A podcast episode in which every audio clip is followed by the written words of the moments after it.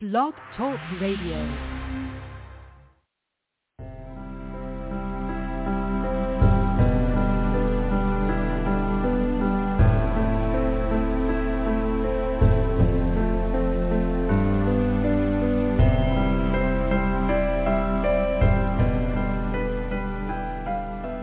Welcome to Nightlight. Step away from the mainstream and gather around as we enlighten the world and our realities and travel this cosmic journey we call life. Join us as we share with you and provide that beacon that can guide us all to a better way. Explore with us as we examine a metaphysical montage of spiritual insights covering everything from the mundane to the magical, UFOs to unicorns, and everything in between. This is a time of awakening, of sharing and evolving, of spreading our wings and soaring on the cosmic breath of creation.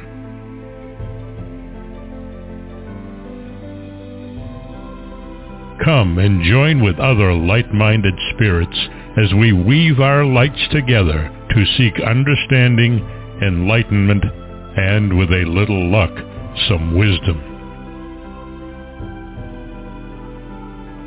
This is Nightlight, a reminder that you are never alone.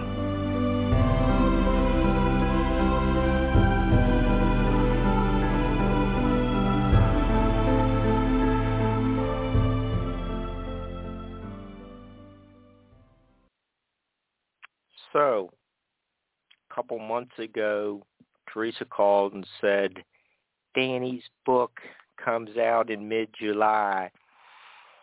I'll make an offer you can't refuse, but I'll serve it with sweet tea on the veranda. we'll be... Oh, you already laughed. Can we rewind this? Gee. Okay. We'll, we'll be your guest on Tuesday, July 19th with world-renowned podcaster Ramona Scott as your co-host. So, in typical Jesse James style, biker chick Teresa Duke is a guest. Ramona Scott is co-hosting again, and since Dan's last appearance, um, he's had another TV appearance, and uh, he's also now a respected uh, government official. So uh, my first question is, as much uh, respect as they can get. yeah, so, yeah, yeah. So, so whatever happened to overthrowing the man? Uh, or you gotta go, you gotta do it like from the inside. okay, well, yeah, yeah, uh, or the, yeah, yeah, that was my follow-up question. Or is, is this like a like a remnant of one of Jesse's plots to uh, set up, you know, your own breakaway republic, and yeah, you, you're the president. No, no, no, no, no. We don't want that to go to Danny's head. We already call me and Debbie. Me and Debbie, both me and Debbie already call him Director Dan and Hollywood Dan. So we we can't add the President Dan Oh, to the list. Please don't. Please don't. Uh, uh, okay, so uh, you, uh, um, yeah, you're not, um, yeah, do, yeah, doing really, uh, you know, like nasty politics kind of stuff. You have a, uh, so it sounds like a fun job. Uh, uh, so, so let's hear a, a little bit about. Um, it can be fun. Okay. Well, you, you know, you had the uh, uh, photos of. Um, I think earlier this spring it was like a 4-H. Uh, I think it was bun- like a bunch of little kids with animals. You know, uh, that was. And you were out there inspecting. yeah, that was out at the arena. They have a they have an arena where they have uh, barrel racing, rodeos, hmm dances, country singers, a lot of different people go out there, and it it, it was a lot of fun. They've got a pond. Uh, we use the Texas Parks and Wildlife. Work with them to to they deliver catfish and keep the pond stocked, and it gives the the kids a chance to catch fish. And uh, they'll usually Texas Parks and Wildlife will usually uh, supply fishing poles, and kids who've never got to fish can come out and fish and eat hot dogs and all kinds of good stuff. That's nice. Okay. And it's a lot of fun. And, no, it, it, it looked like uh, you know the kids and uh, their parents were having a good time, and you know s- someone um, you know the uh, Marshall, Texas uh, Facebook page that uh, there's an international country music award. Yeah, I just got that recently. It hadn't started. It'll be the first time they've played. They've come to Marshall. They were in a uh, neighboring city. They outgrew the facilities there, and now they're coming to Marshall. And uh, it's people from 22 different nations. Uh, they play Texas style country music, and they they, they love Texas. So any in, they whoever wins, they they compete against one another, and they get first, second, and third place and having an award from the state of Texas for country music is uh just real big for them and that it helps them a lot in, back home in Europe and we've got people from Swaziland uh they uh, Wow, people from really? Austria, Australia, Mexico and other parts of Central America and just all over the place. There's one guy who lives I think he fishes out in the North Sea about 30 miles from the Arctic Circle and he's also a singer and he's going to be here. So there's a lot of Wow. different people. Wow. Yeah. Maybe I have to Yeah, make a it- trip up there to Marshall. You should. Let me know if you're coming, and I will. I'll show you the best places to eat Wow. and a lot of history too. Yeah. That's Yeah. another part. The city is real, real famous. There, there's a lot of history, and well, and I don't want to go off on a rant. I sound like a, a talking brochure now, but there's a lot of history here. uh, civil rights history. Uh, James Farmer was one of the big four in civil rights, and he he grew up here. And there's just Wow. it, it just goes deeper and deeper. There's a lot of history here, good and bad history. But I guess every place has a little of both. Right. But You know.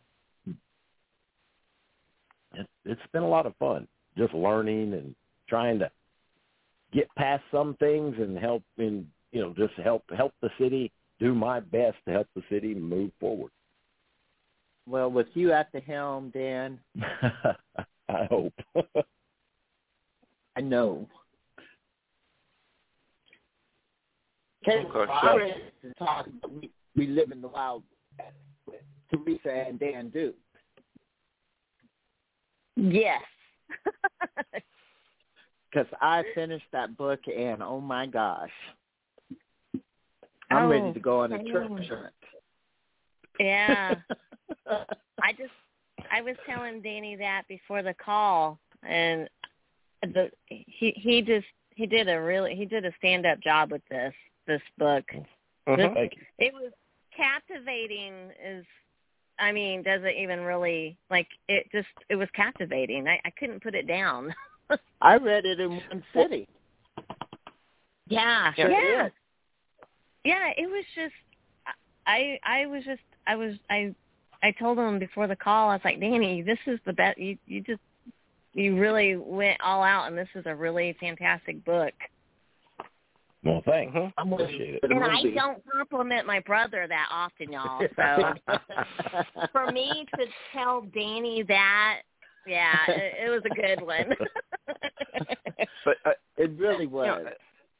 know, uh, o- o- over the next hour and 50 minutes, I I think when we if we together, you know, we will find that well, Dan and Teresa did create a fuller uh, picture of what was going on in the Wild West. Yes. Yes, absolutely. And what what I tripped off of was so much as I read because I've read all three. And as I was reading, especially in this last one, it started to form a picture of what is going on now the U.S. Mhm. When you look back at the history uh, that Dan ran, and I'm like, oh my gosh, oh my gosh, this is is like, wow, it's like you can kind of understand what's going on in our country right now. And I don't know if you intended that, Dan, but it really was eye-opening for me, truly. I, it it was eye opening for me as well, and it just it kind of well as before I wrote the books, just doing the research, it it I came to that realization, and it I thought, my God, this is amazing, and it didn't happen all at once. It just it's it's like piecing a puzzle together, and I that that was also why I wrote it in three you know three separate books with the help of Teresa on the second one, just to make sure you know just to get the story out in those three main steps. So you know it shows the ba- the past, and then and then you know his current life and how he faked his death, and then kind of in a way, in ways on the third one, it's a lot of it also deals with the aftermath after his time, after he was gone, and how it carried through. And then also too before before um, when you go back and you talk about the Knights Templar and uh, the KC is it the KCG? The Do KGC. Yes. Yes. Knights of the And- Golden and- Circle.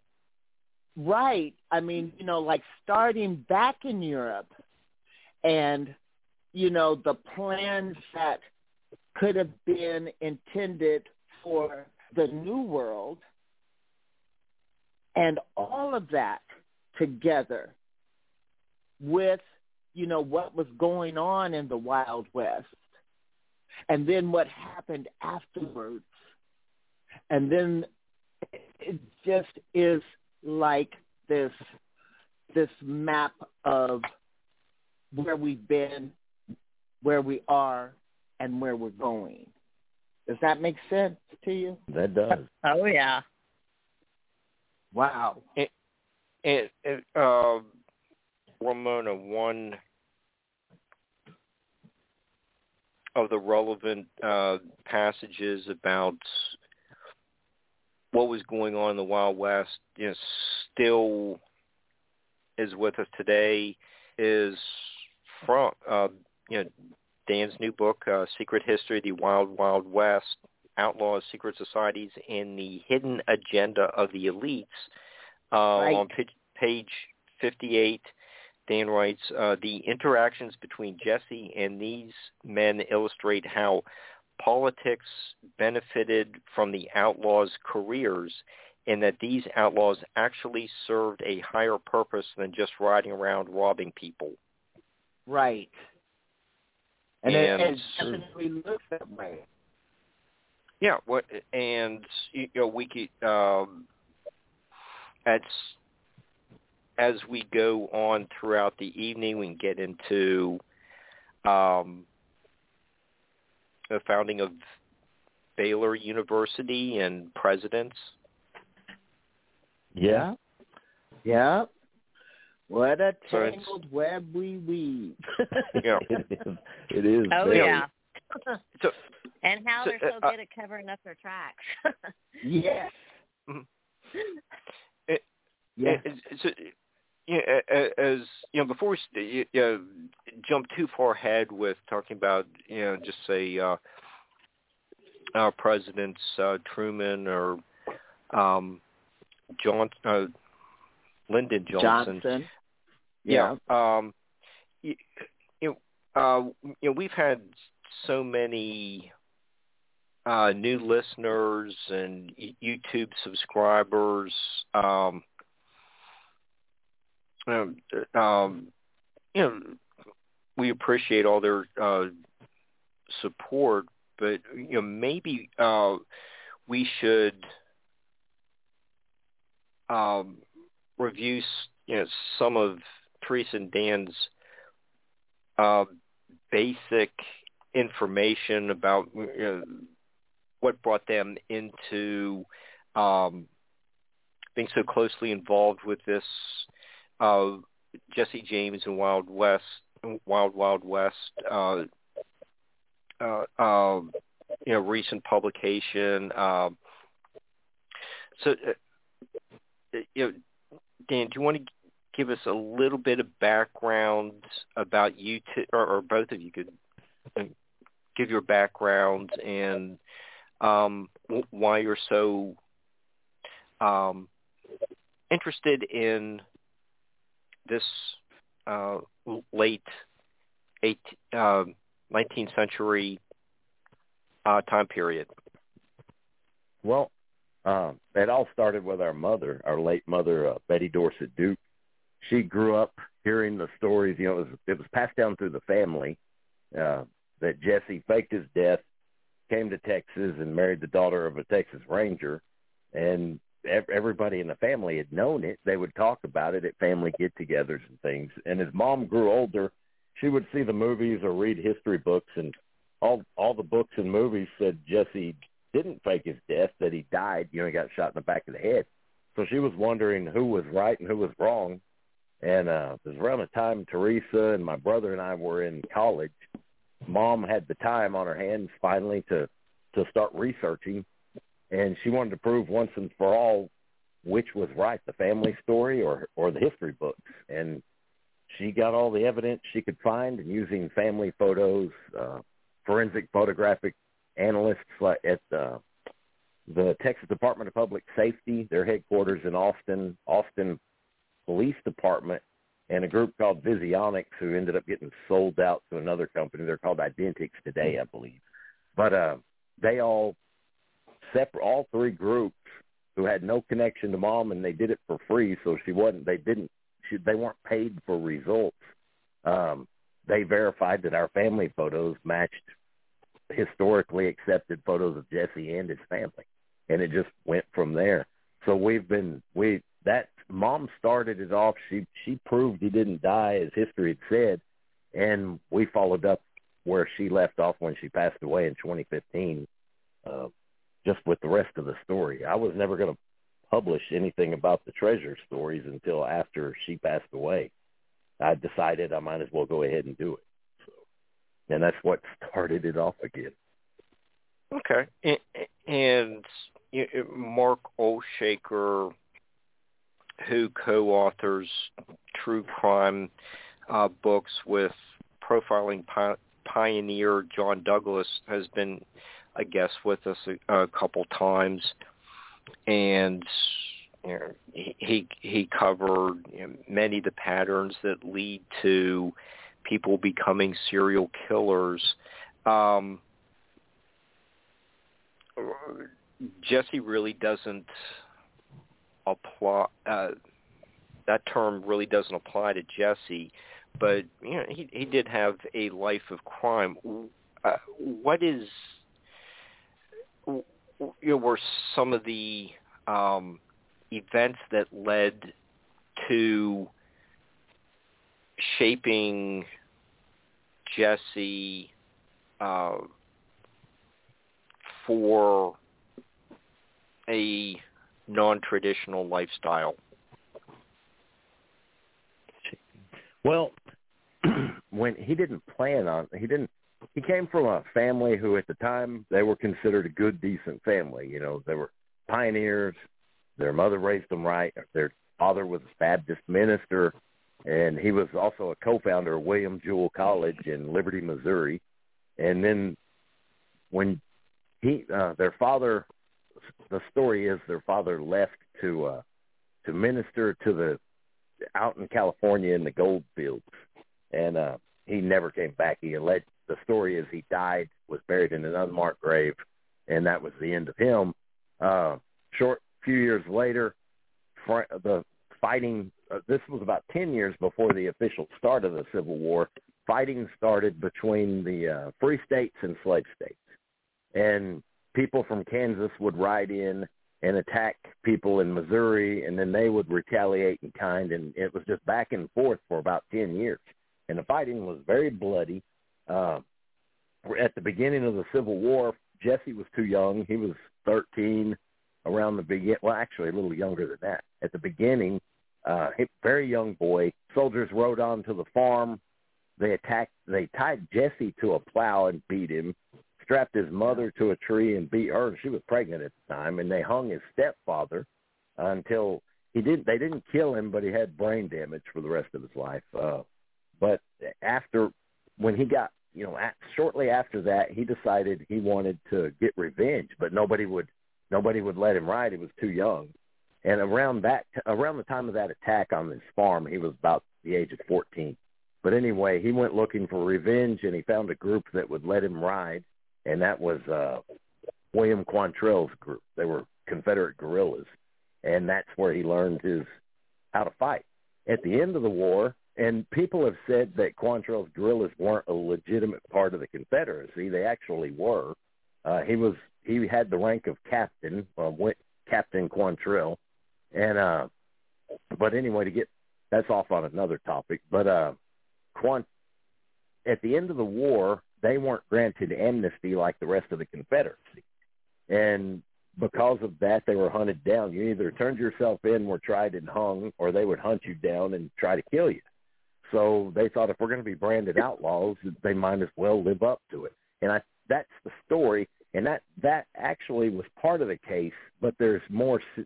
There's a lot of secrets to be uncovered still about how he got. I want to know when he became acquainted with Freemasonry, and I think it was during the Civil War, uh, because during the Civil War, uh, Albert Pike, who was a famous Freemason, you know, 33rd degree Freemason, and he's written a lot uh-huh. of amazing books. Um, he was a brigadier general for the Confederacy, and he was he was he befriended a lot of the Native American tribes, and they gave him uh, his command was in Arkansas and parts of Oklahoma, and he would just you know just like any general or any any soldier back then, they traveled over large areas. Well, they had come into contact with Quantrill's guerrillas. And it very it could be. There's no facts or written documents that I've found, but I, it just kind of makes sense if Quantrill's guerrillas were in the same camp with Albert Pike and his men. Jesse may have come into contact with Freemasonry at that age or at that time. So, but there's no facts to back that up. But anyway, to answer your question, yeah, he wasn't a typical outlaw. He or a, he wasn't like a killer. Um, Right. John Wesley Hardin's a perfect example of a serial killer. Uh, the way, if you know anything about John Wesley Hardin, he would just he shot a man for snoring one time in the saloon, and he would go to saloons and look for fights, and he he was good with his gun and killed a lot of men. But um, whereas Jesse, he avoided towns.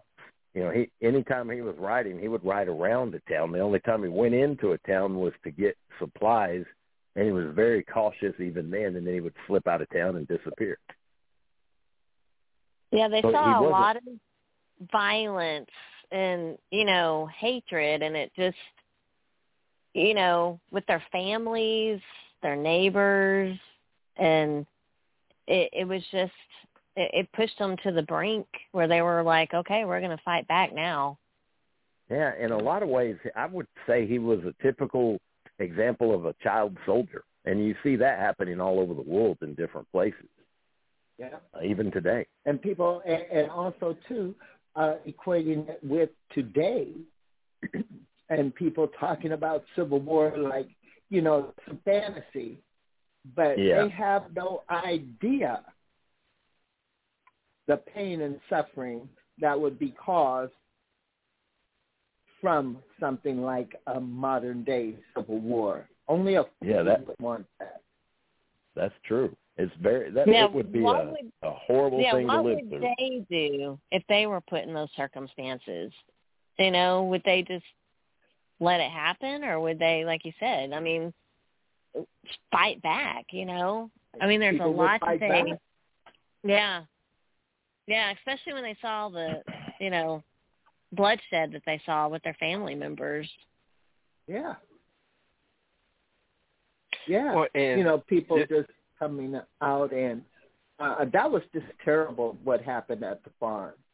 And and and the sad part about it was that uh, from the uh, first book, um, it seemed like they were on the Union side, but it was Union soldiers and stuff that came down or people representing the Union, not necessarily sanctioned by the Union Army, that That's true. did the damage that changed them over to the That's uh, true. Confederates. Well, and, you're that's exactly something right. to take into consideration.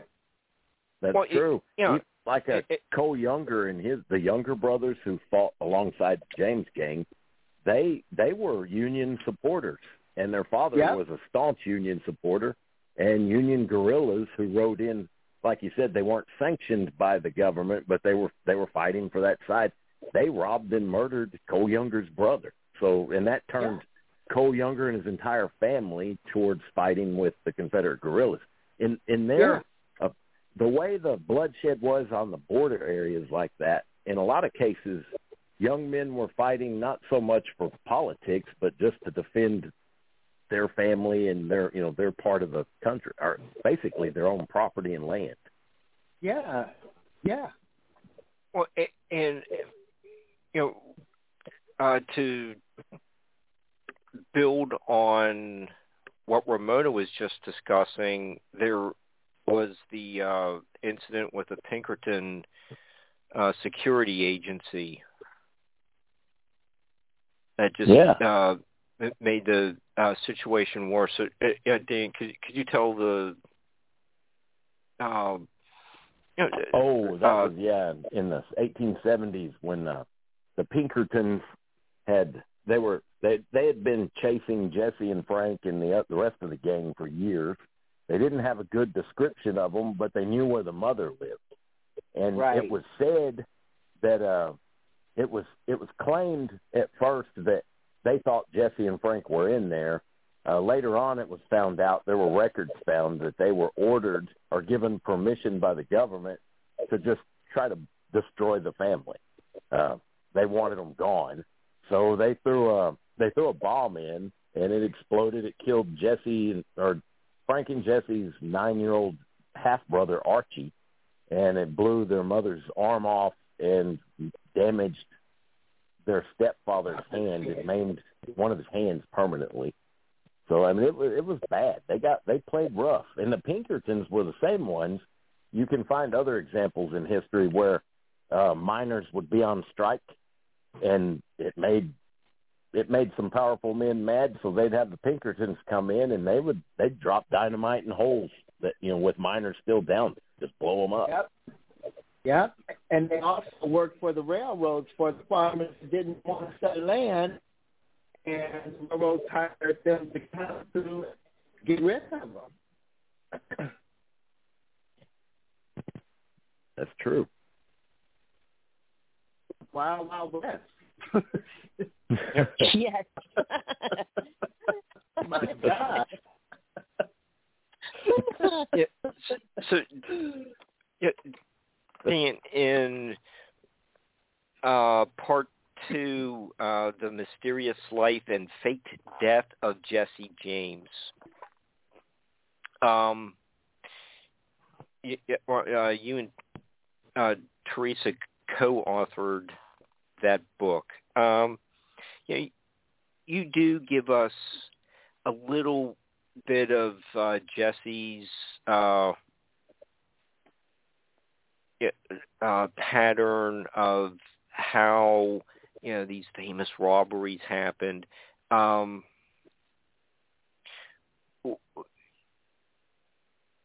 and you uh, give your readers a list of the heists that uh, you know the records say that they did uh, for about uh, a little over a ten year period from 1866 to 1876. What can you give us a, few examples of uh, how these robberies were conducted? Oh, like in uh, okay, like the Ocobock Bank uh, Ocobock Brothers back Yeah. in Corydon, Iowa. They uh, that one always interested me because there's still secrets about that. But um, there was a famous politician. It was uh, uh, Henry Clay Dean, and it was called the Copperhead because he was a he lived in the North, but he was a supporter of of the South or or, or a Southern sympathizer during the Civil War. Well, he was known. Mark Twain had mentioned him. He had he had he had uh, described him as a filthy, dirty man, like kind of like a wharf rat. But he had a voice that was like a spewing volcano, and he was a great orator. And people would come from 50 miles around just to hear him speak in any town he spoke in. And back in those days, 50 miles was a long, hard trip, especially when there were no roads or, or the roads that, that were there were real rough. But uh, Corydon, Iowa, Henry Clay Dean was speaking there, and the whole town was over on one side of the town. And at that same day, uh, the James gang rode into the other side of town, just rode up to the bank, walked in, robbed it, no resistance, and walked out. They, the whole town was empty. They were all on the other side, including the the town sheriff.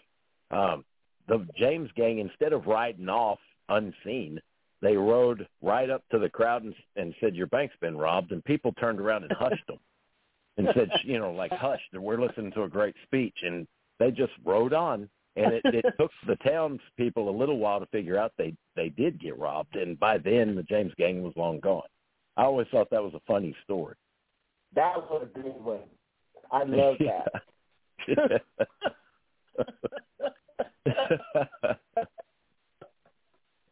Okay, a- and it, it, Jesse, what? Jesse and Frank uh, did get shot in one of the heists. Is that correct? yeah. Uh, well, Jesse He, he, yeah. Sorry. in Northfield, Minnesota, I don't believe Jesse was at that robbery. Uh, that one, I believe Jesse had split off. I, and according to Jesse's diary, he was he was in Texas when that robbery happened.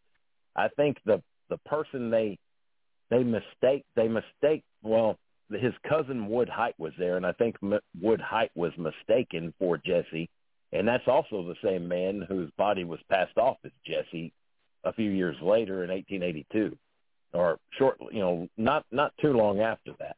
Um, Jesse was was in Texas. Frank, and it's kind of interesting because after Frank was shot up, he got a lot of he caught a lot of bullets. Some in his one bad one in his knee.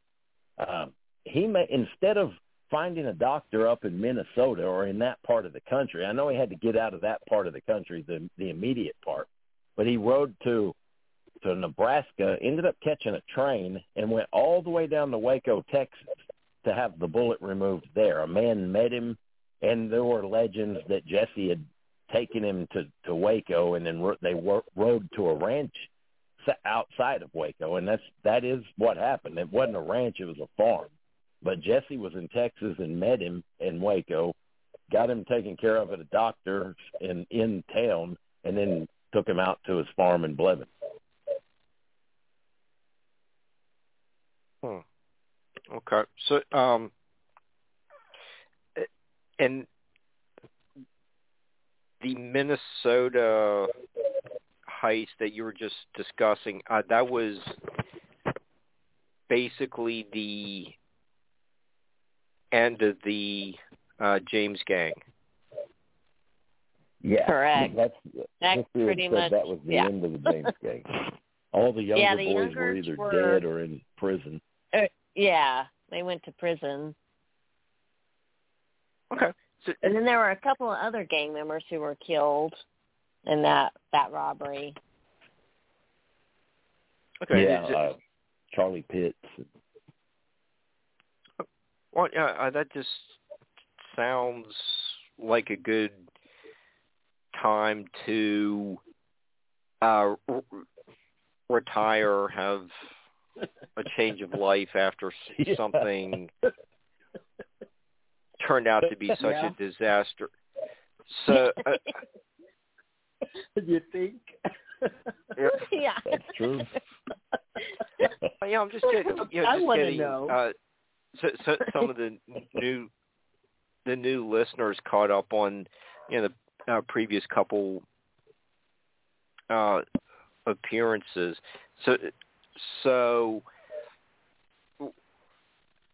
uh, just a few years after Jesse goes into retirement, um, there is the incident of where the traditional legend has Jesse being killed.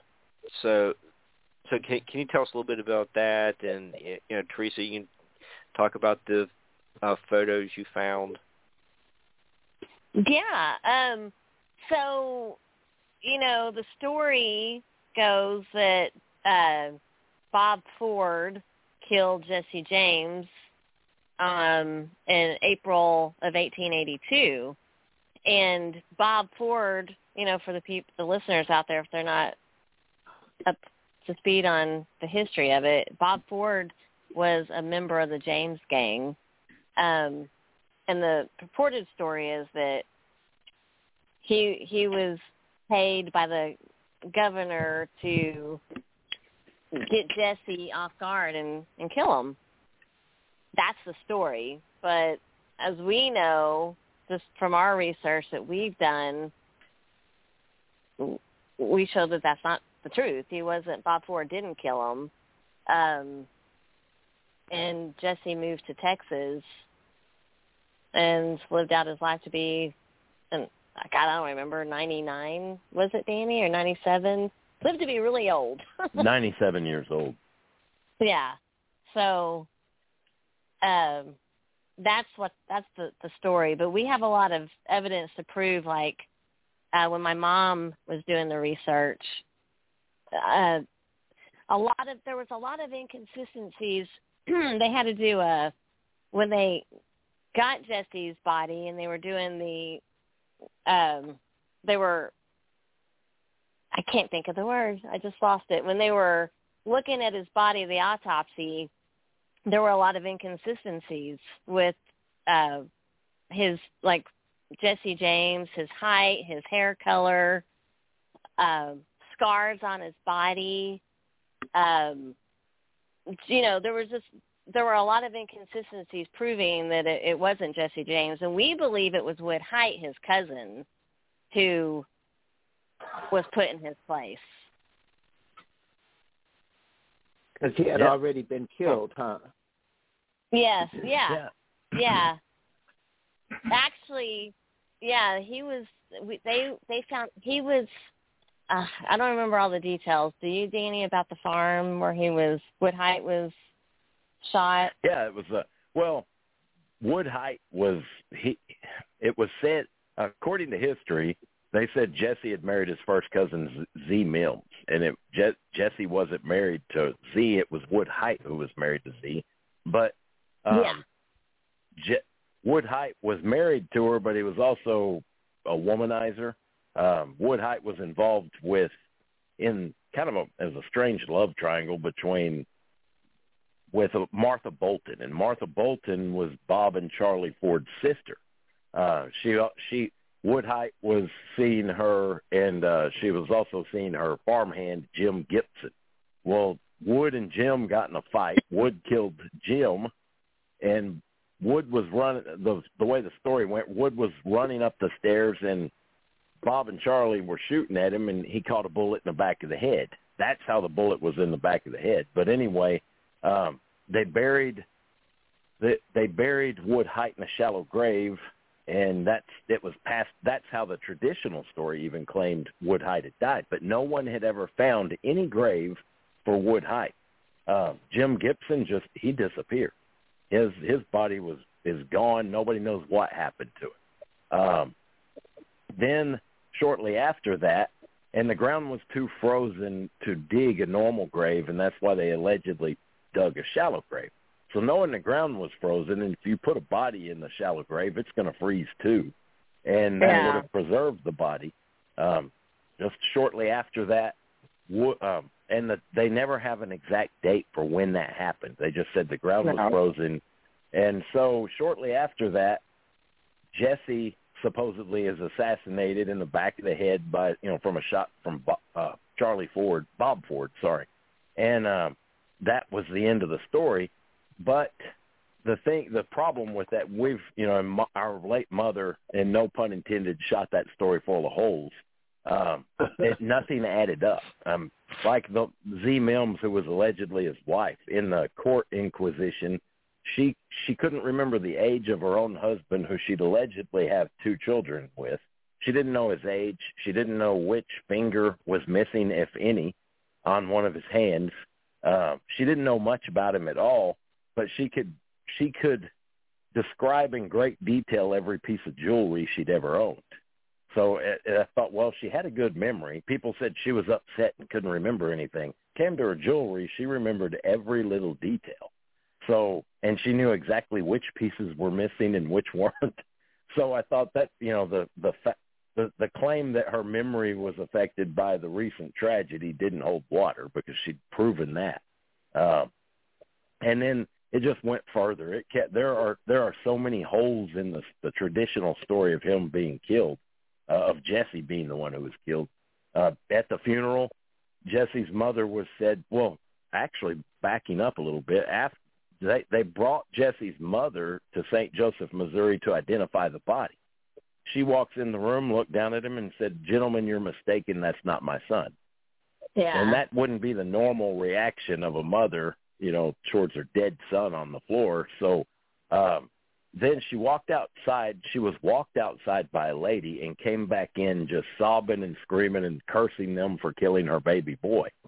Then at the funeral, a couple of days later on her farm, right in front of her house in the front yard, um, there were reporters and other people there. She was overheard and quoted as saying, um, Jesse's aunt said, that doesn't look like the Jesse I knew.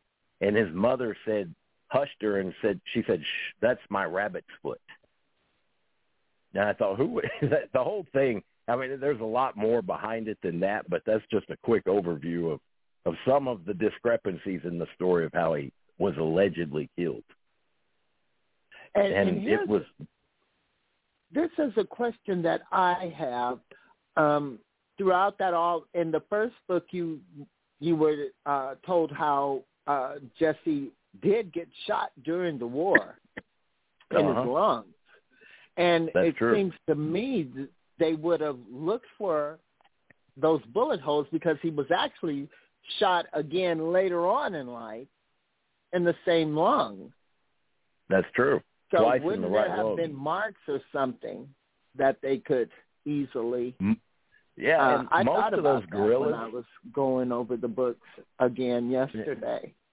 yeah, and a lot of the guerrillas why- who had fought in that war had that all been brought up? shot. That's true. Uh, a lot of the guerrillas who had fought in the Civil War had all been shot up and wounded at different times. Uh, I mean, you know, when they're like Kansas, they were riding, they were being chased by five, over 5,000 U.S. cavalry, and it was only Mhm. roughly, it wasn't even 200 guerrillas. I think it was 180 guerrilla, uh, guerrillas, and they they were going up against 5,000 cavalry, and only one or two of them died. The rest of them made it back, and they killed dozens of cavalry. So they instead of running away from them, they would get surrounded, and they would just charge the U.S. cavalry and go right through them. And most people were Wow. scared to death of them. so Wow. uh, it, it it had yeah it was it was really wild. They were they were all good at what they did, but um, so they they had been most of them had been wounded at one time or another, just in heavy gunfights. Mhm. Um, so identifying them by bullet wounds would be real hard to do in some cases. Uh, and a lot of them, because they were guerrillas, they would get shot. Nobody knew any. There were no records of it, so it was just it was believed that one man had been shot in one spot, and he may or may or may not have been. But, Ah, ah, okay, that makes sense. but that I I believe I, I don't doubt that they were all shot up in different places throughout a war like that. But Yeah. It, it, like Dan, we just heard a lot about the traditional version. You know, okay, you know, you uh Teresa and your mom, you know, you know did um like you say, you know, shoot holes through some of the uh, traditional interpretations of his Jesse's life. Um, but in book three of your uh, trilogy, you do uh, give us Mm. more uh, background with uh, friendships w- w- with Billy the Kid that are rooted in that uh, the end of the James gang to the faked death, and yeah, uh, that's one of the uh, interesting aspects of um, Secret History the Wild Wild West is all these um, you know Wild Wild West outlaws all seem to have known each other. You know, they weren't living all that far apart. Um, yeah, uh, that seems to be some new uh, revelations. Uh, you talk about uh, Jesse and Billy's uh, biographies were pretty much mirror images of each other. So, you know, what are some of those uh, um, uh, uh, characters? All these characters doing in that um, you know post 1876 to you know, into the 1880s uh, time period. Oh, all the different outlets, all the different Yeah, outlaws. yeah, like- what were they? Yeah, uh, uh, how they know each other. You know, Oh yeah, collaborating. yeah. That's what was real interesting to me Mind during a lot of research. Yeah, when we well, there like Johnny Ringo, for example, he was related to Jesse. Um, and then there were a lot of other, you know, Billy the Kid, for example. The the different the ways they tied in, and then Jesse Jesse met uh, Billy the Kid in Las Vegas, New Mexico, in July 1879. I believe it was. Yeah, and they they had uh, under the guise of creating a new new gang. You know, it was after the Northfield, Minnesota uh, debacle and or failed robbery, and so they they went to they they met in Las Vegas, New Mexico. Which another interesting. I'll get on that in a minute. Sorry, I don't. I'm trying. There's so many rabbit holes to go down on this. Um, Mm-hmm. so they had met in Las Vegas, New Mexico, and they're just the connections with different people, the owners of the the the resort where they were meeting, and it was kind of well, I guess in the old west it would have been considered a, a resort. It had a you know a saloon, a place to eat. It was a hotel, and they had mineral baths. Um, that that the whole thing was really interesting to me, not only in the fact that they were meeting two legends of the old west, but the fact that shortly after that meeting, Jesse tried to fake his death. It didn't work. And then Jesse, uh, just a couple years later in 1882, faked his death. And around that same time period, Billy the Kid allegedly was shot in the back or shot by his friend Bob, you know, uh, Pat Garrett. And Pat Garrett, by the way, was also a Mason. Um, he, it, it, they both been assassinated in similar ways, and it just it almost made me wonder if they didn't hatch a plan there when they met. Mm-hmm. Uh, So and then it just it just went from there. But and then you know Billy the Kid, for example, the legend of Billy the Kid. The controversy on that in that camp is that he also came to Texas. He went to Hico, Texas, which wasn't far from where it was about a day about a day's ride from where Jesse was living in Blevins, Texas. So uh, they they Flint, and he also lived to an old age and died died of natural causes. If if the part about and, Billy's yeah, and what was interesting, um, and that Danny pointed out in the book was, uh, you know, Grandpa Jesse James went under the alias of James L. Courtney, and in his diary, he has that he mentions the uh, William Roberts, and Billy the Kid's alias was uh, Brushy Bill Roberts, so like William Roberts, and you know that was just another interesting connection. Mhm. Yeah. And and what I found amazing was that they were all from different parts of the country and somehow they all ended up in Texas at some yeah, time yeah, or and why? Yeah, and it all seemed to be surrounded around like the Waco area. Yeah. Yeah. Well, Yeah. the- what was the- yeah, it's like it was like the little hot spot for them. It seemed like, or a safe space, as we all call it today. Yeah, That's yeah, true. you know, like the haven for outlaws or something, you know, instead of going across the border to Mexico like you see a lot of cowboy movies and Yeah. everybody heads across the border. But it seems Yeah. like Texas might have been the border that they Yeah, were it was- about. it was like That's true. You know how a lot of people say that Australia was formed by a bunch of outlaws? Well, it kind of Yeah. feels like how Texas was It's compared to Australia in a sense, because it was a yeah. seems like you know a lot of the outlaws uh, migrated to Texas and then became uh, Texas Rangers. You know, Yep. got into politics, and Yep. it just reminds me a lot of Australia. Yeah.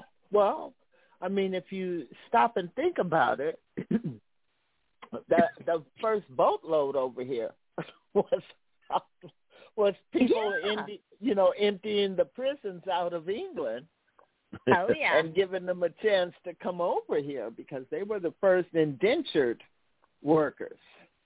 yeah. You know, so it, it makes sense. But I, I was just amazed at oh, and for the listeners, man, there are pictures in the books, so you can get a Mm. glimpse of certain how what they look like. Uh, some of the characters that we're discussing, um, what they Like- actually look like, photographs. Man, I, Like- I, I, I really love that. know, like Belle Starr and you know Ramona, you were starting off the show about uh, how all this these legends from uh, 130 or 40 years ago um, still impact us today, and uh, uh, Dylan Yeah. Mention i- i- includes uh, Belle Starr in his song Tombstone Blues. Yep. Yep. I mean, it's just amazing. And also, too, like, you know, we haven't really discussed the treasure yet, but the massive fortunes um, and, and the backing and stuff like that, which we get into when we discuss that aspect of the book, is just fascinating um, because it's almost like following the money trail, going back Mhm. hundreds of years to today. And it Oh yeah. explains why, you know, certain groups, all these people were intertwined and related, governors, outlaws, you know, churches. Yep. Oh my God. You know, oh, I just, I mean, I know I, I, it's just that it's all starting to one verify things that I used to think about growing up, and two Yeah. Make me the dots. understand. Mhm. Yes, where you know who these people are. How do they get into politics and start running everything? Where do they Oh, yeah. get this money from? And it's just, man, Dan, you have have just Pandora's box. well, I commend you. you. I, I well, thank you. I, it's I've all I was. There's been times where me, Teresa, and I were very nervous about writing a lot of that, but uh, Yeah. and then after after our mother passed away, there was a, a we reached a point where we kind of and to excuse my language, but I you know we thought to hell with it. Let's just go ahead and do it. And so we Yeah. wrote. We thought well, let just you know put the truth out there, all the research we found, and let's just do it. Um, at you know shortly after mom died, we we were sad about that, and we vowed to carry on her work, and so we went ahead and just went for it. Uh, we had been warned in the past by some people not to write certain things. I Uh, bet. Yeah, and that I was bet. That that was interesting. Yeah, But, uh, you know, and I thought about that too when I was. re- I said, "Heck, oh my God, you you put it out there," and Yeah. and here's the thing. It's like you connected those three factions of our world here. That's Uh, true.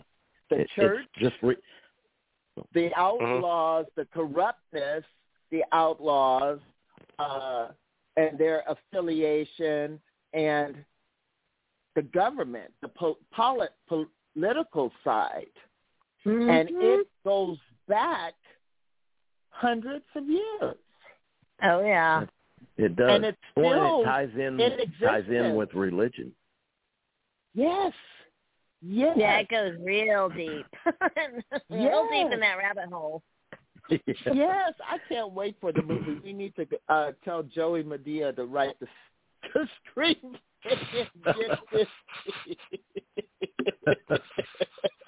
Because I'm waiting Yeah. for the movie And there are or the series. when Danny, um, when Mom and Danny were going way back when Mom was writing her books, they would go to the libraries and they were doing research, and somehow it's like certain people kind of knew they were going to be there. And yeah, we were followed, and it was the same two yeah, men they every were time. followed. Yeah, Uh, and it, and they the finally librarian came up and yeah, they introduced themselves. Uh, one man was an older gentleman, and and he uh, he was a former cop from Dallas. Uh, that that was he was he was about two blocks away from the story he told us of from JFK when JFK was assassinated. And he was Oh, real wow. big into that. Um, and then the other man was younger, and he worked for the State Bar of Texas. I'm not going to say his name. He he claimed he did, Uh, but before he said that, that was a second meeting when he told us that. The first meeting he told us he was a house painter, Uh, and I I never thought anything of it. He he he was dressed in you know just normal a- average jeans and a shirt, and then um, I'll get back to that in a minute, the house painter thing. But he then the second time we met him, he gave us his card. He was a researcher for the State Bar of Texas, and I looked him up online. And a few years later, you can't find any trace of him ever having worked there. That's what bothered Wow. me because I found him on their website, and then a few years later, there's nothing. So Gone. I, I yeah, and they warned us not to say certain things uh, tying in with politics, and uh, Wow. so you know the the way they worded it was don't mention anything dealing with the Texas power structure. And Yeah. mom and I said we we looked at them and said, well, who's the Texas power structure? We didn't know, and we were so naive at the time. And they just laughed and said, "You'll find out." And that was Yeah. you know, we saw them a few Wow. more times, and then just kept time we would show up, they were there. And the librarian at the archives, Yeah. yeah, he he told my mother and I not to sign our names when we walked in. On the, you know, don't register by signing your names. And mom said, "Why?" And he said, "They're watching." And I thought this sounds like a crazy movie. Uh, and, they I thought maybe even he tearing stuff up in front of y'all. Remember, Danny? Yeah, I said, "Who's who's watching?" And he he just walked away real quick. So I thought, okay, Yeah. this is really weird. And then then shortly after that, we met those the two men.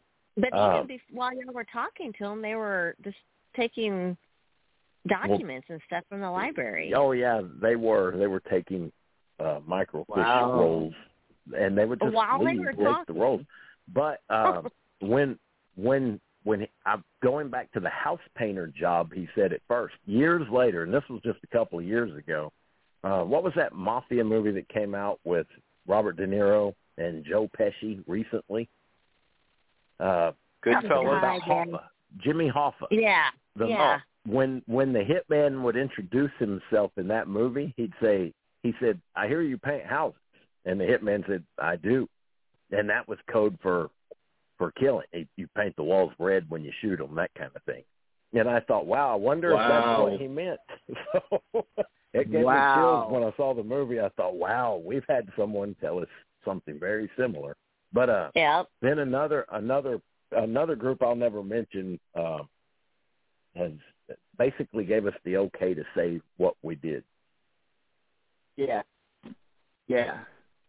But I imagine there's so much more. Um, I found what I found myself doing was, uh, you know, like at the section where there's the list of all the names and stuff like that who were considered uh, sympathizers and stuff like that. You know, I was looking for familiar names now that, that I could say, okay, okay, yeah, yeah, that one. But I mean. It, it, it is literally interesting. Well, you know, when I wrote the treasure book, it was like doing a family tree for an organization. And then Right. later on the third book, it's a family tree of the people in the organization. They're all, a lot of Yeah. them are related, and that just blew my mind.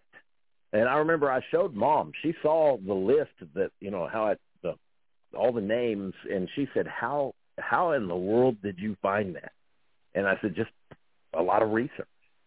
Uh, yeah. it, it just amazed her that it. I told her there was a point. It was always hard, but there was a point where you find a couple of key names and it all just unfolded, Right, kind of just unfolded right before me. right, right, right. Because it's going to make me go and look at my family tree on my other side. Yeah. to, Oh, yeah. see if if I see any um any familiar names. Um, Yeah. Because there You thirty may. percent of me comes from England, Wales, Scotland, and Ireland. All right. You may And, very uh, well find. We may be yeah, related. Yeah, because um the first my first ancestor on that side, um, the non melanin side, actually landed in sixteen uh sixteen thirty four. Wow. Yeah. That goes way back. Yeah. It's amazing what you can find, you know. It really is. Yeah. And what you can't find but somehow uncover. Yeah. Yeah, but I mean I, you know, I found myself getting a little scared for you because I said, "Well, wait a minute, this goes so deep." You know? And uh and there were other questions that I had because after reading and rereading the book, I'm telling you listeners, you need to read this book. Um I wanted to know that you know when you got to the Freemason of it and the so- secret societies. It seems to me the ultimate goal of the people who came over here and their ideas of what the uh, new land would be like was all about freedom and liberty, except for the fact that in the end, those very, they may have started out that way, but then we've come to the point where they've become the people that they were fleeing from and trying You know, to that seems to happen a lot in history and in in families. Uh, like Yeah. people who flee an abusive spouse and then or or a bully a kid who gets bullied and then they become a bully. Yes. Yes. But I and also- I said, Oh, wow. I didn't mean to interrupt. Sorry. No, go ahead. Go Oh, ahead. well, This also, uh, well, that I was just um, a, a lot of the groups, and I've won- I wondered that the same thing you're mentioning. Um, the, with all the fighting and infighting, and when you've got two sides and they're all many of those sides are hidden, um, vying for power over the new land. I mean, the Catholic Church on one side, and then the people who were fleeing them on the other, and Yep. that several centuries of of that struggle.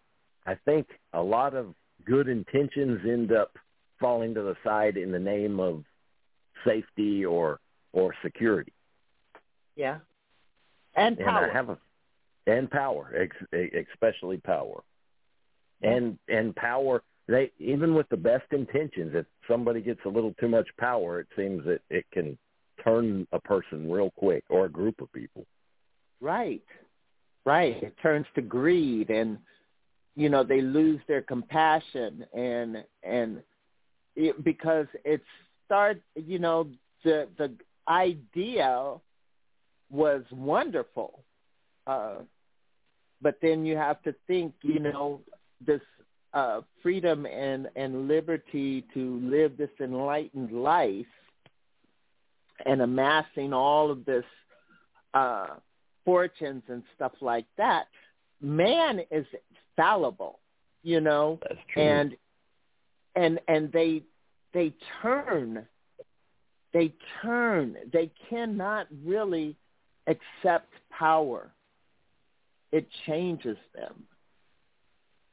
That's true. And they they really became what they were fleeing when they got here. That's true. I think that also causes it, that also reminds churches. If you can, you have a church, a congregation, somebody disagrees with someone, the church splits. So then, then you've got two two different ones Yep. with tensions between the two, and then the same thing keeps happening. Years later, it's it's multiple churches that grew from that one, but they all have completely different identities and and well yeah and they- they struggle for is in a way they fight for a big you know for each other's congregations so Right. Right. Right. It, D- D- Dan, sp- speaking of uh, churches, in your Jesse J- uh, first book, uh, Jesse James and the Lost Templar Treasure, uh, chapter on uh, the Bruton Parish Church. You know, oh yeah it's uh, Yeah. subtitled America's Rosslyn Chapel, and uh, okay, i- i- if people like the um, uh, Oak Island type of um, action adventure, uh, hidden treasure type stories. You know, uh, uh, this church in um, Williamsburg, Virginia, is you Hmm. know, very uh, comparable to Oak Island. Um, it, that that seemed to have something it, it, uh, mysterious. Not uh, that doesn't necessarily mean it's bad. Just something we really don't quite understand, but it's Mhm. an extension of uh, Francis Bacon's um, The New Atlantis mhm book, Mhm. and you know you do uh, reference that book uh, throughout. Uh, I think uh, uh, all you know your trilogy. Um, what uh, was Bacon writing about in the New Atlantis that um, seems like uh, it, it, it's uh, something that people would want. Um, yeah um, it, it, but- it's an enviable mindset. Mm-hmm. yeah So- that's true kind of like a utopian society Mhm. in a way uh where they ruled themselves they you know they they had their beliefs but they they lived in peace they just you know they settled their disputes in a peaceable manner uh, they were free and that's what I think that's what appealed to that book so much, especially in the time or from those who read it. Uh, in a way, I, I believe, I personally believe, his book was a template for what America was meant to be.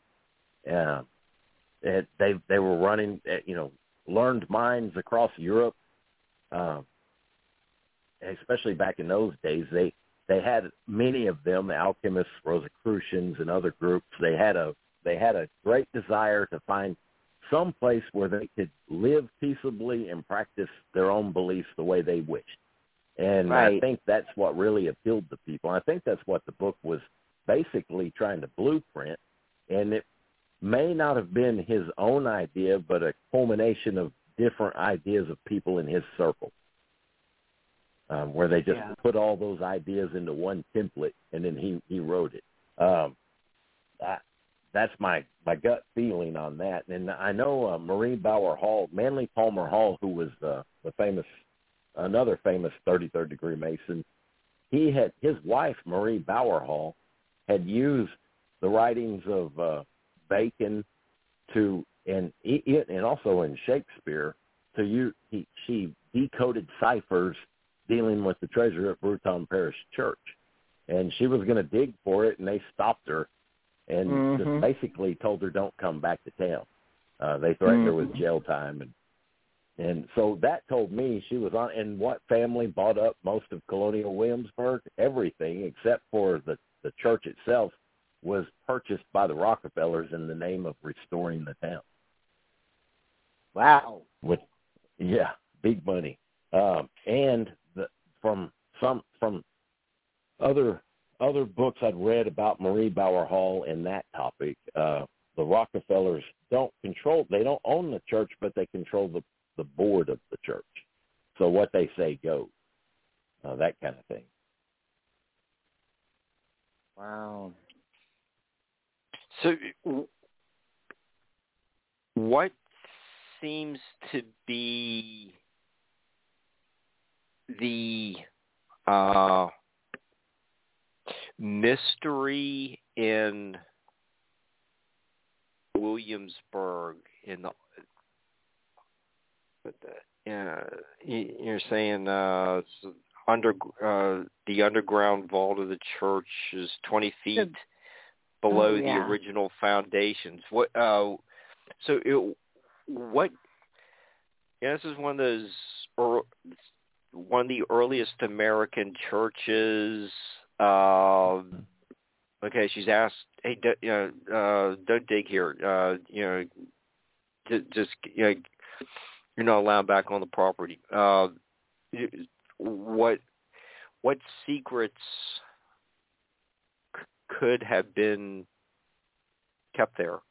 according to Marie Bauer Hall, and I don't disagree with her, there were she said there were, you know, there were treasures as your typical treasures with gold and silver and things of that nature, but there were also treasures of knowledge that would shake the foundations of our understanding of history Mm-hmm. and possibly even religion. According to her, it was the the information hidden in that vault is supposed to basically change the world if allowed to get out to the world.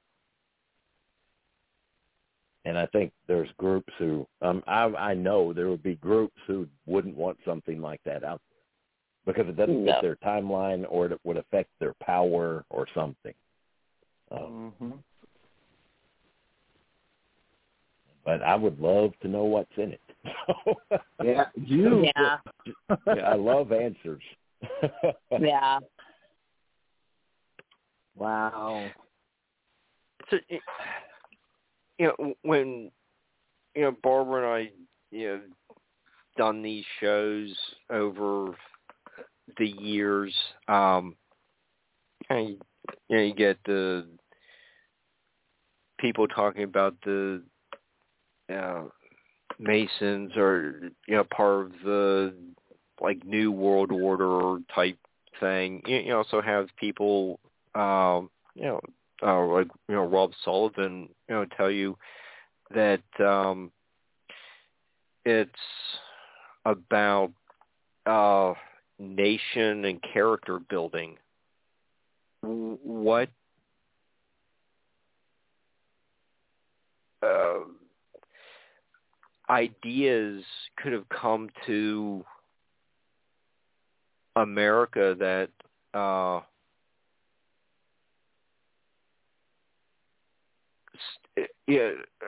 are presenting uh, America.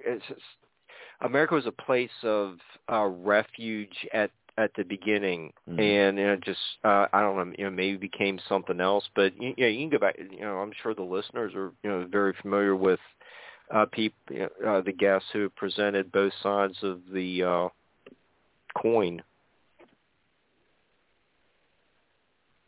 Mhm. Um, I'm I'm kind of lost on the question there. I'm not sure. Um, like they, I don't you know. believe that they are wanting to.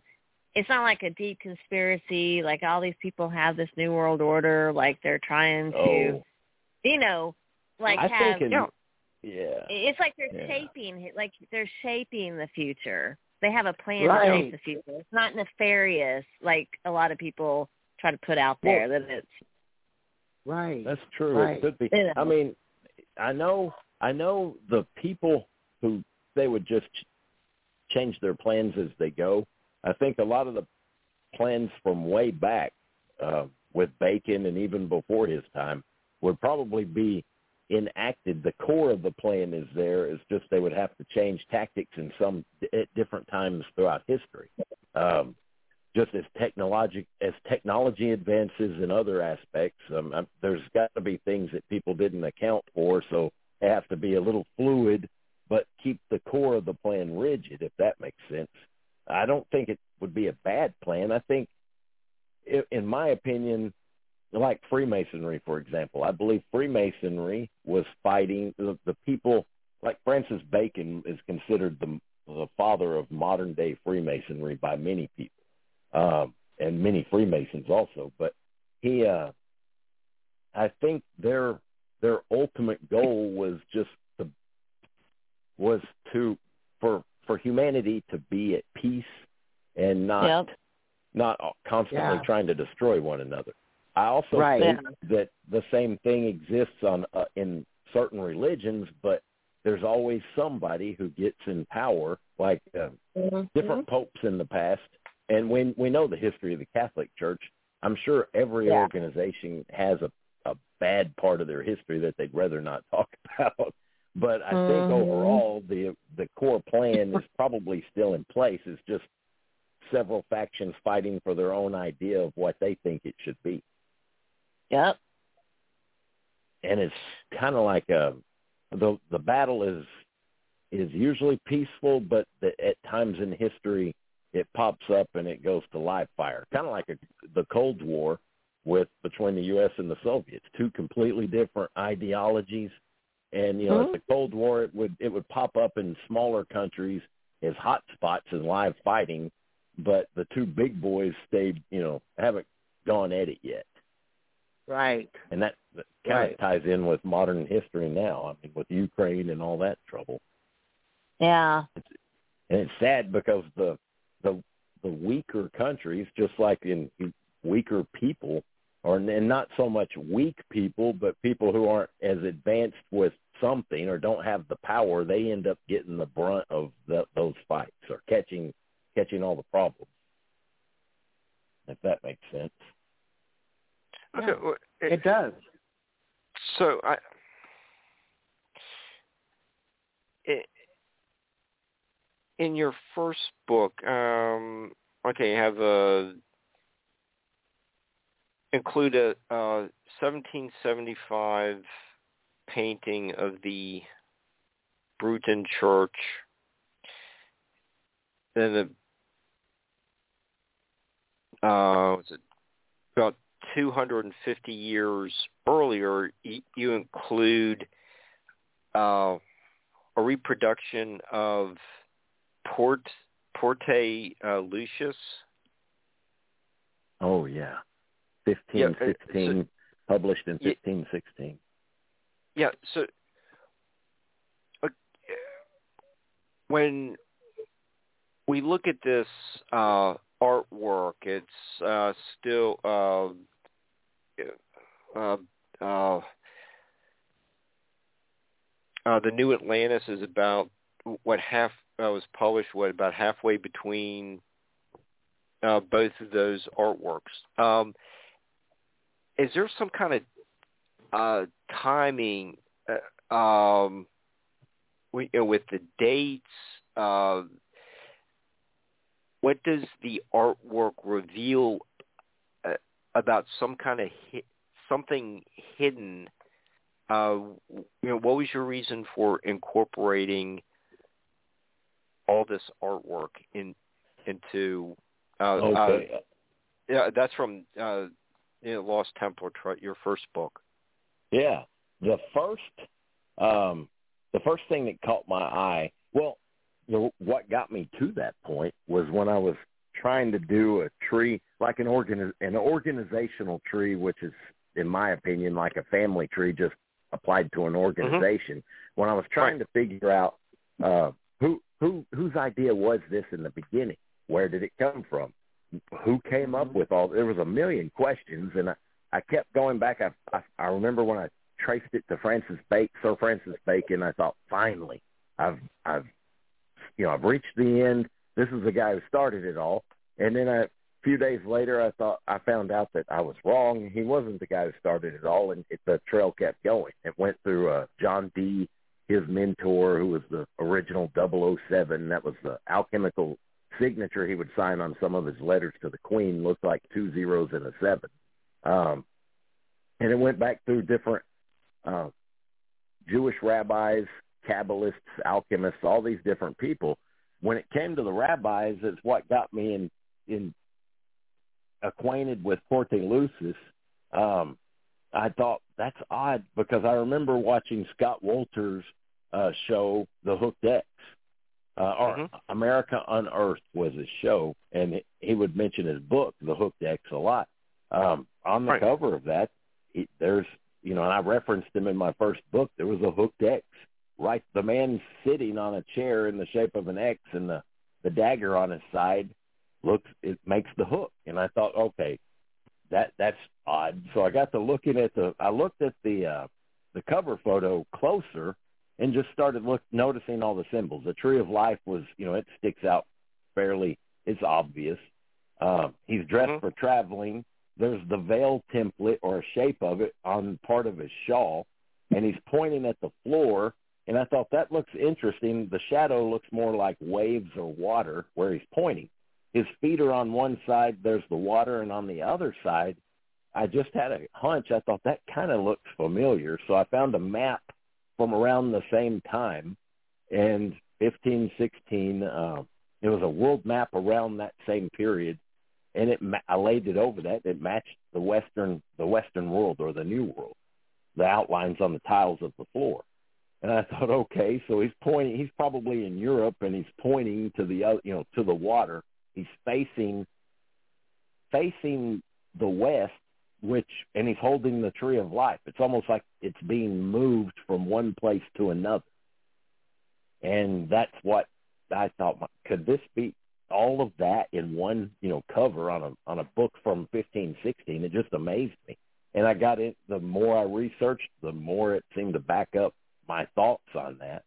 Um, they moved the treasure and buried it. One of the templates was the shape of the tree of life, and it not only was the temp used as a template, I believe it also had a lot of mystical or religious significance in the the shape. Well, I know they did in the shape of the the templates, and I think I've often wondered, of course I don't have proof for this, but the fact that they buried the treasures in that in those templates that were shaped by those designs may have been um, their way of invoking a blessing from God on the new world for you know for them to prosper.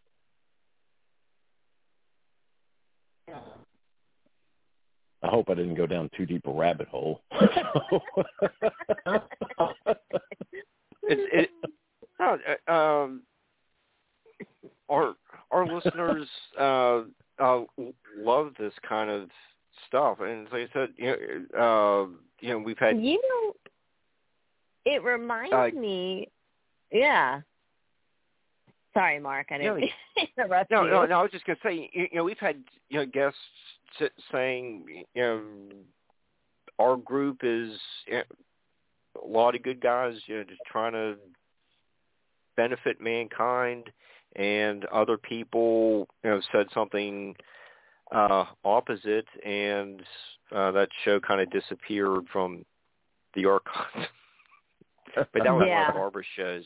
I Oh wow. I hadn't, but um, um, but it, it, yeah, I think what i- i- think a lot of our listeners just you know like to tune in and get um in, in, uh, information like what Dan was talking about, you know, moving knowledge from uh, you know the old world to what looks like the uh, east coast of America uh, represented in those um, the tiles on the floor. hmm It was well, and also the hash marks on the background. And I, I just happened. I was taking a break, and while I was researching Jewish mysticism and Kabbalah, I came across that. At the time, it was a new video by Victoria Hanna, and it was the Al- Aleph Bet song. And in that, they were drawing little hash marks on a chalkboard, which was representative of rain and I found out the hash marks representing rain is representative of a blessing, fell in line with the rest of the the thing. They were all just the the treasures and also the fleeing of certain people from the old world to the new world, looking for new hope and you know prosperity. Yeah. Uh, you have Verrazano's uh, traced route to and from the uh, East Coast, uh, which was just a few years after the Porte uh, Lucis uh, map. You have uh, uh, the uh, Arcadian shepherds uh, painting. It, it, there, uh, Bill Mann has been again. Uh, you, you've uh, spoken with him. Uh, he's gone into detail about the importance of all the colors and the uh, clues in the ba- uh, distant background. Um, yeah, it, it, and people keep going back to um, uh, Poussin's painting, um, but there's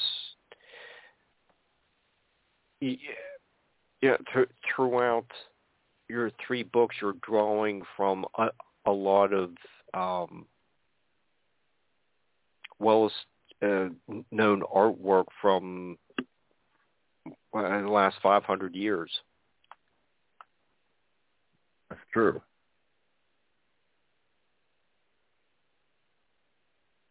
Cassini, yes, Cassini's Celestial Globe. I think it was a 1792. I was when you were mentioning that, that brought that up.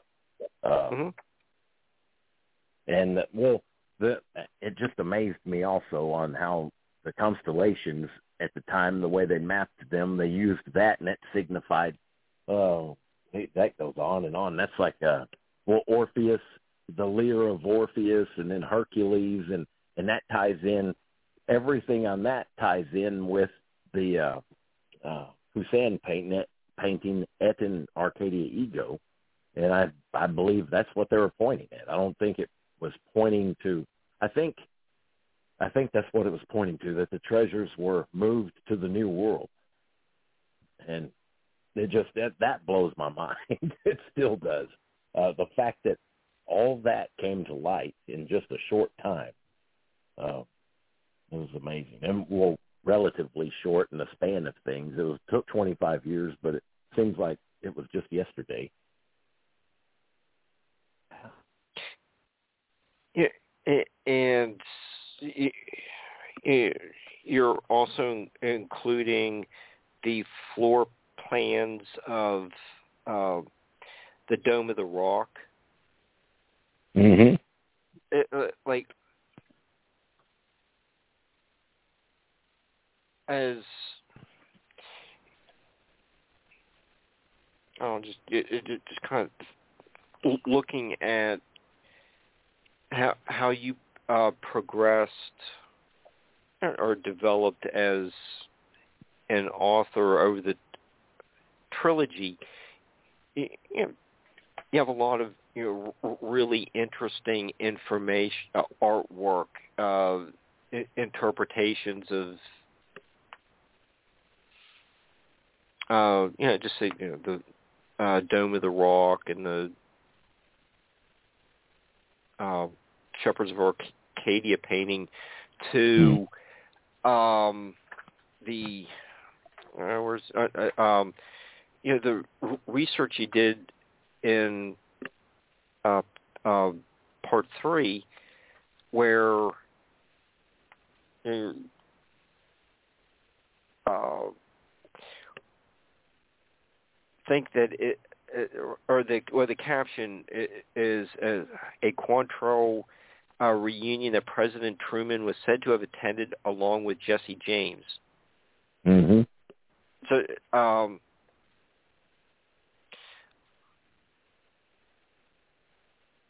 I I think you're looking at, at you know, just incorporating so many uh, different aspects of artwork and research and this uh, uh, providing links to uh, Jesse D- James and uh, President Truman. Well, we, we haven't gotten into Bonnie and Clyde yet, but, but yeah. it, it, it, it's that was a trip. yeah, yeah, you've linked all these different events and ideas and people uh, throughout your trilogy. I don't know if there's a question in there. I'm just like rambling about. Uh, well, yeah, that amazes me too. When when we found our, and I remember when stuff like that would come to our realization years ago, how just mind blowing every there there are so many mind blowing parts of this whole story. It just it's amazing. And then you get to a point where nothing really shocks you anymore. And sometimes I miss being shocked, but at the same time, it's you, you. I guess you can only be shocked so many times, and you finally, it's it just it stops. It stops amazing me. It's just it just leads me on What's the next clue? What's the next answer? That's you never right. stop. Mm-hmm. Right, right. Because I was thinking the same thing, especially like Mark said, when you know Bonnie and Clyde. I mean, I'm like, okay, who, who, who else are we going to uncover in this puzzle? Because it's it's so. Here's the thing: you've done such massive research. And that's what I love, you know. I don't doubt anything in this book. Um, and and what I'm thinking is that how coincidental is it that the infamous in our country ends up in in the little web?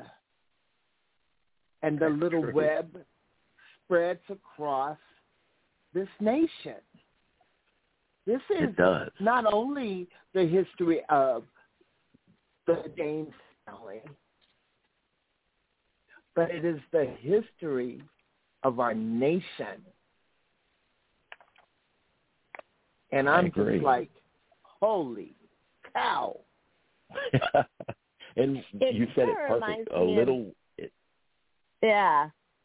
it's like a little web, and every time you you peel back one web, there's more webs, and it just Yes. keeps going. Well, it reminds me of that scene in the JFK Oliver Stone movie when uh Joe Pesci he says it's a riddle wrapped in a mystery inside an enigma, and it really Yeah. is. That's what this story. You know, my mom just started.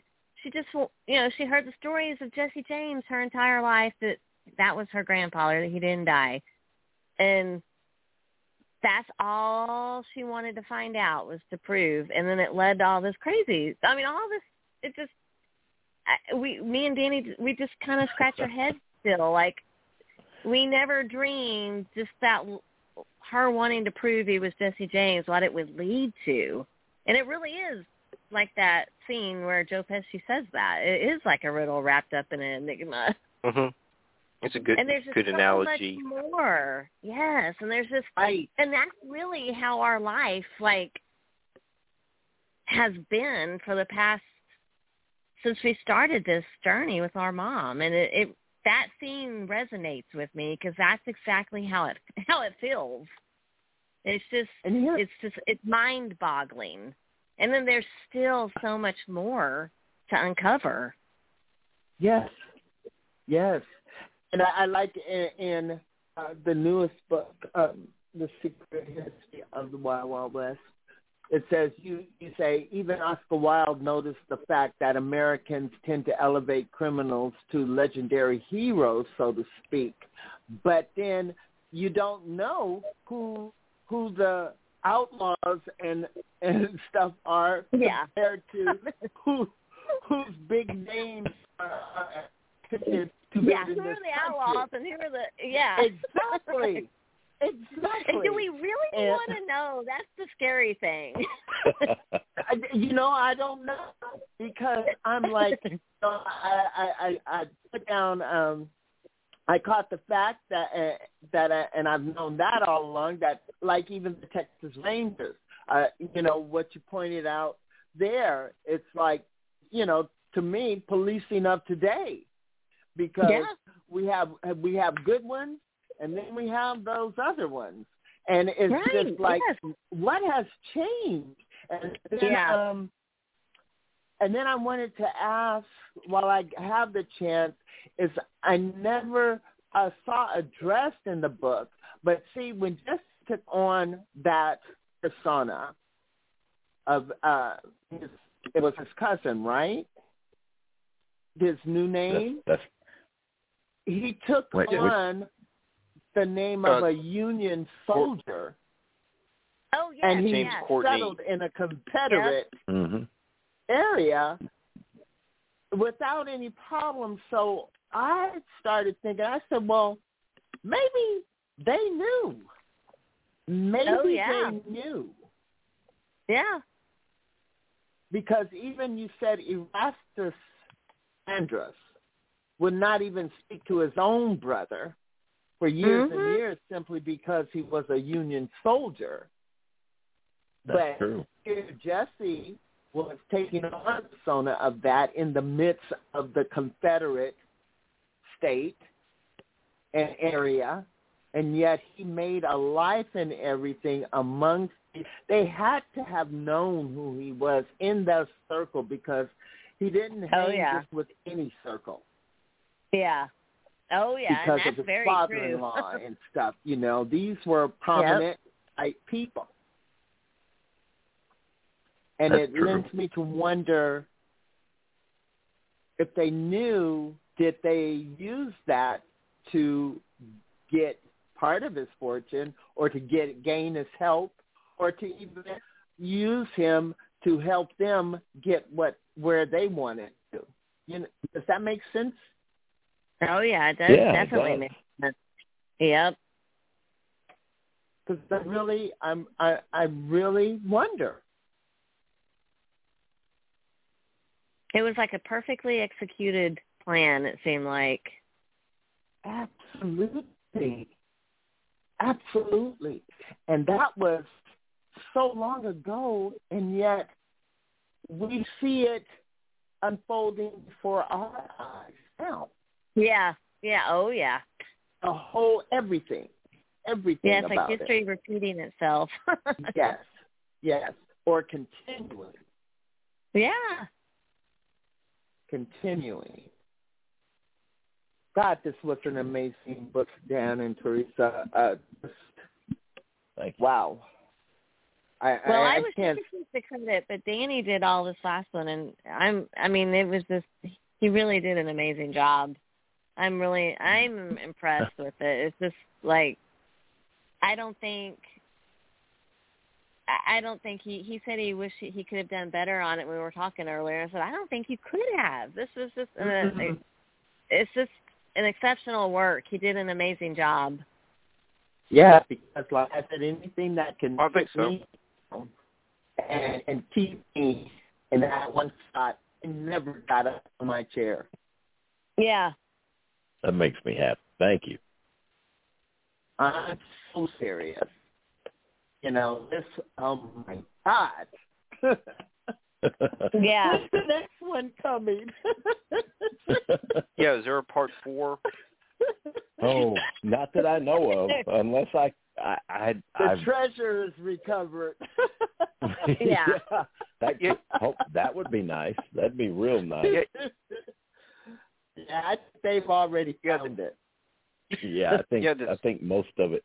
I don't think it's all been recovered, but I think most of it has, and those that haven't are probably heavily watched. Yeah. Well, the government went and got it. Yeah, know? and then there's there's so- smaller ones out there, and a small one. Uh, I mean, even if you found a a half of a half a mason jar full of gold coins would be enough to set somebody make you pretty comfortable. I just want to know where to start looking. I find it interesting that see none, none it was all around here. None of it seems to have left the country. You know, like in places in Mexico where the outlaws used to run off to. I was thinking Yeah. maybe some of it's there. Uh and then um there was uh there's nothing up in Canada per se. You know, because they traveled to me, they traveled so much ground on That's horseback true. They did, and and they did- carrying all that stuff. Yeah, that's true. and all the building that has gone on, there's very few places that is left untouched. Uh, that yeah, I have I have noticed. Actually, I've noticed in the not well in the, the last ten, fifteen years, we, even before Mom passed, which I would point it out to her. I said, "Do you see this point? It's on the map, and if you look at that property." When they first started developing that property that used to be out in the country, now it's a, covered with a subdivision. The very first place they started ex- or digging in under the guise of development was right on the right on the point where the map shows there's you know a treasure. So it, I found that very interesting. That, and then that started happening all around different parts, like in Central Texas and places, and other areas, Mhm. even just other states too. It was it was anytime there was a development, there was either a, a development and the digging started right on that spot where the map said it should be, or it would be a rock quarry or a sand quarry, stuff like. And I thought, what better way to to cover that up than to use you know heavy digging equipment? You're just you're a quarry. Who's going to question that? And that's all the equipment you would need to recover it and uh, m- transport it. And not only dump that, I was all that. thinking, I was thinking that um, they started finding stuff, and then I forget what president it was that had passed the the laws that you know when you bought land you can no longer own the mineral rights in it. Because I think you know that has you know that that was awfully awfully suspicious now that I've read the book. And then I think back about that where it used to be you can go buy land and if you found gold or silver or whatever on that land, it was yours. And then they cut Yeah. that out around I Well, think maybe yeah, that was the, uh. National the uh, Antiquities Act, and uh, that the Antiquities Act was pushed through by LBJ. Oh. And he was tied in with. He's got a lot of connections to the treasure that was recovered in Victoria Peak, in New Mexico. Ah. Okay, so Yeah. so uh, let's work in uh, President Johnson and Victoria Peak. What for? Get get the listeners intrigued by that connection. Oh wait, I'm mistaken. It wasn't that Johnson. Uh, the Antiquities Act is uh, started in 1906. right. Oh, So yeah, I was. Was that Roosevelt? was a- yeah. Well, it was. Ted- yeah. Teddy Roosevelt. Yeah. So, so there's that. But yeah, uh, LBJ and Victoria Peak. It's said by there. Of course, there's no no known official documents tying him in other than news reports. And oh, in the Watergate hearings, they also mentioned, and that is an official document that would tie him. Uh, in the Watergate hearings, they mentioned um, Victoria Peak and the treasure. Just a little quick mention of it, and I thought that's interesting. And that was dealing with Nixon. So uh, it, I thought that was very interesting. Why, if it didn't exist, and the government likes to claim, you know, if there's a large treasure, of course they're going to say no, nothing here, nothing to see here, move along. Mhm. But yet in the Mhm. Watergate hearings, they mentioned that treasure. Mhm. Mhm. Mhm. Yep. and sev- several um uh like the the attorney general for the state of New Mexico had mentioned the treasure and and several also Waggoner Carr who was a former attorney general here in Texas And, And he he's was he- in, involved with the um, the Warren uh, Commission Warren Commission. Yeah. mhm and also um uh he he's Billy the same Saul.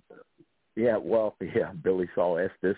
That's where Billy Yeah. ties in with him and LBJ. And well, Yeah. we were at a we were at an exhumation of a grave in Granbury, Texas. And it was one of the guys who claimed he was Jesse James, and he was debunked. He was just a hoaxer. He knew about treasures, but he wasn't Jesse. Uh, that was the guy who was uh, J. Frank Dalton was his name. Well, they they thought they were exhuming, or they claimed they were exhuming his grave. And uh, Billie Sol Estes and Waggoner Carr were both there. They claimed they didn't know one another. Yet I saw them back in the back in the corner of the cemetery under an old tree in the shade, just talking and having a great time. And they talked for about 20 minutes. And then a lot of reporters started showing up to the exhumation, and they they got away from one another. so, but I, And the it was interesting thing interesting. was also the other interesting thing was at that exhumation when Billie Sol uh, made his uh, entrance into the cemetery. All these like he made he he the minute he got there, he came directly to my mom and wanted to shake her hand, which yeah. blew her away because you know she was like, "Wow, what's this all about?" He had a copy of her book. Yeah, he had a Yeah, copy of her you book, know. and he asked her to sign the book for him. Or he wanted her phone number, so she signed Yeah, the book and- and gave him her phone yeah. number. Yeah. Wow. Wow. He, yeah, he was he was something. He was very polite in person. He was very polite, but I know his history. He he was he was alleged to have killed uh, quite a few people to protect LBJ from get or any pr- protecting LBJ from being tied to a lot of uh uh I guess illicit Say money that. schemes. yeah. God, this book is oh, man. Man. Yeah, it just seems to be layers and layers of stuff. Like it can be mind boggling and overwhelming at times. oh, my my literary agent also she when when she saw the I wrote a synopsis of the book for her before we went for getting it published and she she told me she thought uh, she said on this one you might want to be careful. So, yeah. so Yeah. Yeah. Yeah. Yeah. I told her I've I've been careful. So there there's things I didn't want to mention and it would get too I didn't it would also if I had mentioned it could have taken away from the whole point of the book anyway. So I just left I left quite a bit out. Uh, I bet. but I bet. and that's not going in the fourth book. no.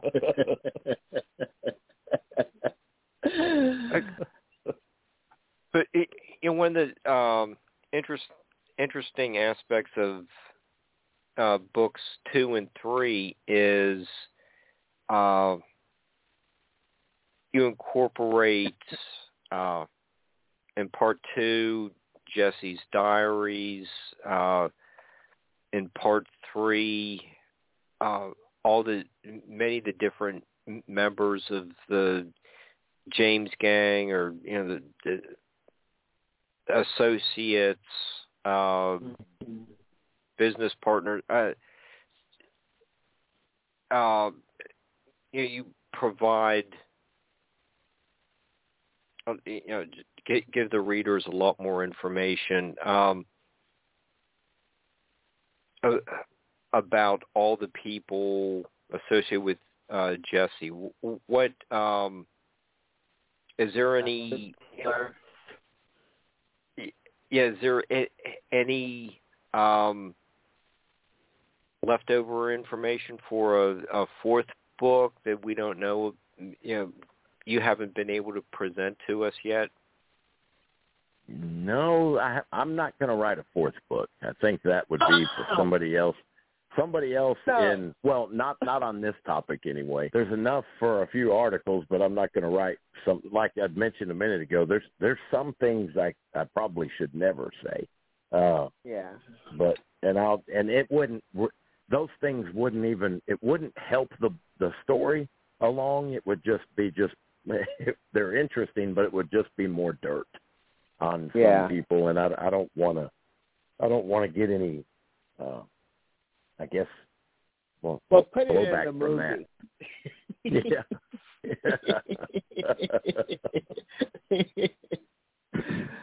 but I do I- plan it's on It's got to be a movie. It's got to be that- a movie. I agree. I agree. Well, I uh, hope that happens. Well, you, you Yeah, have all these Hollywood connections now. So, uh, when can people see you yeah, on we uh, twist Ga- Joey Gaia TV? Medea's Yeah. Yeah. uh, Open Minds with Regina Meredith, and that's that's on their website now. Um, that that that made me happy. I just um, uh, and she, I asked her. I said uh, she she's personal friends. Regina Meredith is personal friends with Robert Duvall, and I asked her, Oh, wow. please please show him my book. So I don't Yeah. know if she will, but that she said they sit on the couch and watch movies sometimes, and he tells her how movies were made, talks about the filming and things like that. I thought that that would be an interesting conversation, also. But um, yeah, if if I told her if you know anybody who's interested, uh, feel free to let them, you know, give them a copy of the book or ask me, and I'll send it to them. Well, Or- it, I would um, love to have a movie. Yeah, well, Or- uh, y- all, all of us can co-host if you get Robert Duvall, and you know we can uh, just talk about his appearance on the miniature of the uh, Twilight Zone and his Godfather movies. Yeah. Oh, and those are actually three. The three Godfather movies are some of my favorite. It's an amazing trilogy. Yeah. It seems like a lot of the people who were in that have are like this recently are dying off, it seems like. yeah, Yeah, well, James Caan. Yeah, James Caan. He just recently died. Yeah, and uh, yeah, you know, the, you know, the movie came out like 50 years ago, though. Yeah. yeah. So mo- most everyone's at least, that you know, approaching 80. Yeah. Real close to it. I think Robert's about 90. Yeah, he he you know he's just wonderful as uh Tom Hagen is kind of being the outsider, but you know, he, uh to the family, you always want to be part of uh the family, and he he he did a good job. I you know still made a few mistakes. It, it, it's a really uh, he plays a really fascinating character. That's true. He does. Yeah, he's amazing. He's a great actor. He had Yeah, me in yeah, it's Lonesome Dove as Gus, so hmm ever since then he had my heart. So Well, I think that should be next project is uh, working on the screenplay and then pitching it to Netflix or something as a series. Uh, because That I sounds like a great to idea to me. I don't want it to end. I I don't. I I, I want to know. Okay, so where do we go now? oh yeah. No, J- it, I think Ramona's right about calling Joey. That's a good idea. yeah. I think That's been Hol- Hol- Hollywood needs a new uh, Kubrick. That would Oh be Yeah. gosh, something. yes, yes. Yep. Yep. I don't know. I don't Where know. can they where can they find your books? Tell the people where they can get these books. Okay. Uh, my our publisher is Inner Traditions at innertraditions.com. You can also find them on Amazon, uh, Barnes and Noble, and basic anywhere books are sold. Uh, in most in, in most countries on the planet. Cool. Yeah. Okay, Except uh, and- and- Probably not North Korea though.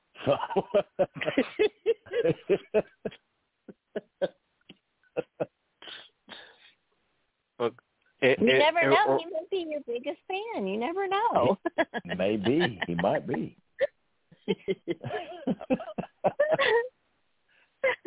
uh, uh, it, it, Ramona, what are uh, are are you uh, gearing up for another show soon?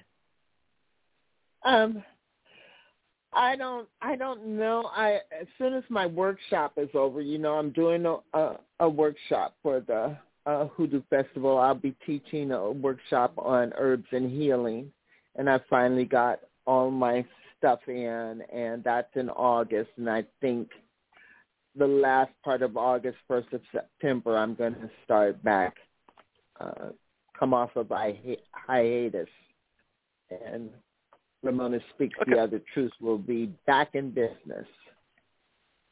Okay. And and, um, yeah, we're uh, down to about the last uh, uh, minute or so, and, and I just wanted to, being here. you know, It was a great show. I think you provided the listeners with a lot of new uh, insights, and we had a lot of fun tonight. And thanks, Barbara, for producing the show. And um, yeah, we'll see everyone next week. Th- thank you so much, and thanks uh, to Ashley and Inner Traditions for uh, making all this happen. So we will see you, see everyone next week. Thank you so much.